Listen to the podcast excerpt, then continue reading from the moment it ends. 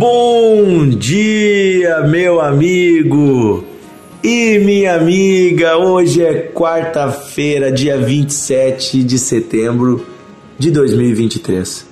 Desejo que seu dia seja maravilhoso, repleto da presença, da graça e da glória de Deus. Que o amor do Senhor esteja no seu coração, que a vida pulsante de Deus, a vida plena, a vida em abundância esteja no seu coração. Estamos conversando nos últimos dias aqui no devocional sobre o valor da vida. É, a sua vida vale muito, a sua vida é preciosa, a sua vida é algo maravilhoso porque a reflete a imagem e semelhança do próprio Deus. Você tem valor, você é precioso, você vale muito. Não tem como descrever o seu valor. Não tem como pagar pela vida. A vida é um presente e ela é dada por Deus. Porém a vida ela é dada por Deus com liberdade. O próprio Deus não nos obriga a vivermos uma vida como ele quer. Ele põe em nossas mãos o direito de escolhermos que tipo de vida vamos viver. Inclusive, ele põe em nossas mãos a vida e a própria morte. Em Deuteronômio, capítulo 30, versículo 15 em diante, nós temos uh, uma fala do próprio Deus falando ao povo de Israel, mas que se reflete a toda a humanidade. Quando Deus está para entrar o povo na terra prometida, ele fala sobre esta decisão. Ele diz: Vejam, hoje eu coloco diante de vocês a vida e o bem, também a morte e o mal. Hoje eu tomo o céu e a terra por testemunhas contra vocês de que lhes propus a vida e a morte, a bênção e a maldição. Escolham, pois, a vida, para que vivam vocês e os seus descendentes. Eu acho maravilhoso quando Deus diz: escolham a vida. Algumas pessoas têm uma ideia errada a respeito da vida, do universo, de Deus, uma ideia de predestinação, de que todos já estão destinados ou ao bem ou ao mal, né, de que a gente não escolhe nada, que Deus já escolheu tudo por nós. Gente, aqui o próprio Deus está dizendo: Eu coloquei diante de vocês dois caminhos, o caminho da vida e o caminho da morte. Escolham a vida. Deus está dizendo: Por favor, escolham a vida. Eu estou dando a vocês esta escolha. Mas são vocês que escolhem, são vocês que decidem o que vão fazer com a vida que eu dei. Em Gálatas 6, o apóstolo Paulo fala muito sério conosco a respeito das nossas decisões. E ele diz: Olha, aquele que semear no terreno da carne, da carnalidade, do pecado, da carne colherá destruição. Mas aquele que semear no terreno do espírito, ou seja, com obras que são frutos do Espírito Santo, da vida com Deus, vivendo uma vida correta, uma vida espiritual, uma vida digna. Quem semear no terreno do Espírito, do Espírito colherá a vida eterna. Deus está propondo para nós um caminho de vida. Só que nós precisamos decidir andar por esse caminho todos os dias. Porque também está diante de nós um caminho de morte. Na verdade, cada atitude que nós temos nessa vida, ou ela conduz à morte ou ela conduz à vida. Quando oramos, quando agradecemos, quando respiramos fundo e temos gratidão, estamos caminhando no caminho da vida.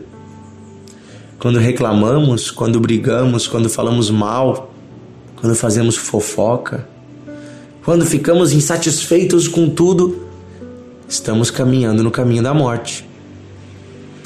Quando perdoamos, estamos andando no caminho da vida. Quando guardamos a mágoa, o rancor, estamos caminhando no caminho da morte. Inclusive até a ciência prova, né, que pessoas que têm mágoas no coração tem mais chances de ter câncer e outras doenças. Veja como até a própria ciência fala aquilo que a Bíblia diz. Quando andamos falando a verdade, sendo honestos, quando andamos no caminho reto, estamos escolhendo o caminho da vida.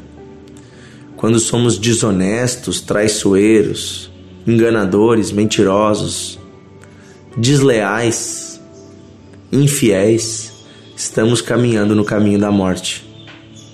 Quando decidimos andar com Jesus do seu lado, tomando sobre nós o seu jugo e nos unindo a Ele, a Jesus, estamos andando no caminho da vida.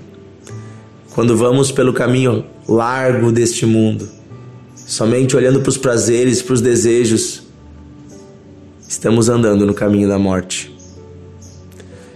Eu ponho diante de vocês a vida e a morte, diz o Senhor. Escolham, pois, a vida. Quando aceitamos as mentiras de Satanás em nossa mente, dizendo: não tem mais sentido, sua vida não tem valor, ninguém te ama, ninguém te aceita, ninguém te quer, você não vai vencer, não tem perdão para você. Quando ouvimos esta voz e acolhemos esta voz, estamos andando no caminho da morte. Mas quando ouvimos a voz de Jesus, a voz do Espírito Santo, dizendo no nosso coração: Ei, filho, tem jeito. Ei, filho, dá para consertar. Ei, filha, tem perdão para você. Tem esperança. Amanhã é um novo dia. Eu estou contigo. Quando você ouve a voz de Deus no seu coração, você começa a andar no caminho da vida. Ah, o caminho da vida em abundância, o caminho da paz, o caminho da alegria. Que Deus dê a você sabedoria para cada dia escolher o caminho da vida e não o caminho da morte. Porque é você que escolhe. É você que decide. Deus não pode decidir por você. Ele já mostrou o que ele quer. Ele quer que você tenha vida. Mas é você que tem que escolher o caminho. Você escolhe esse caminho hoje? Você escolhe o caminho da vida? Eu escolho. E eu, e eu preciso escolher todos os dias. É, porque nós somos tentados a andar num caminho torto, né? Todos os dias também.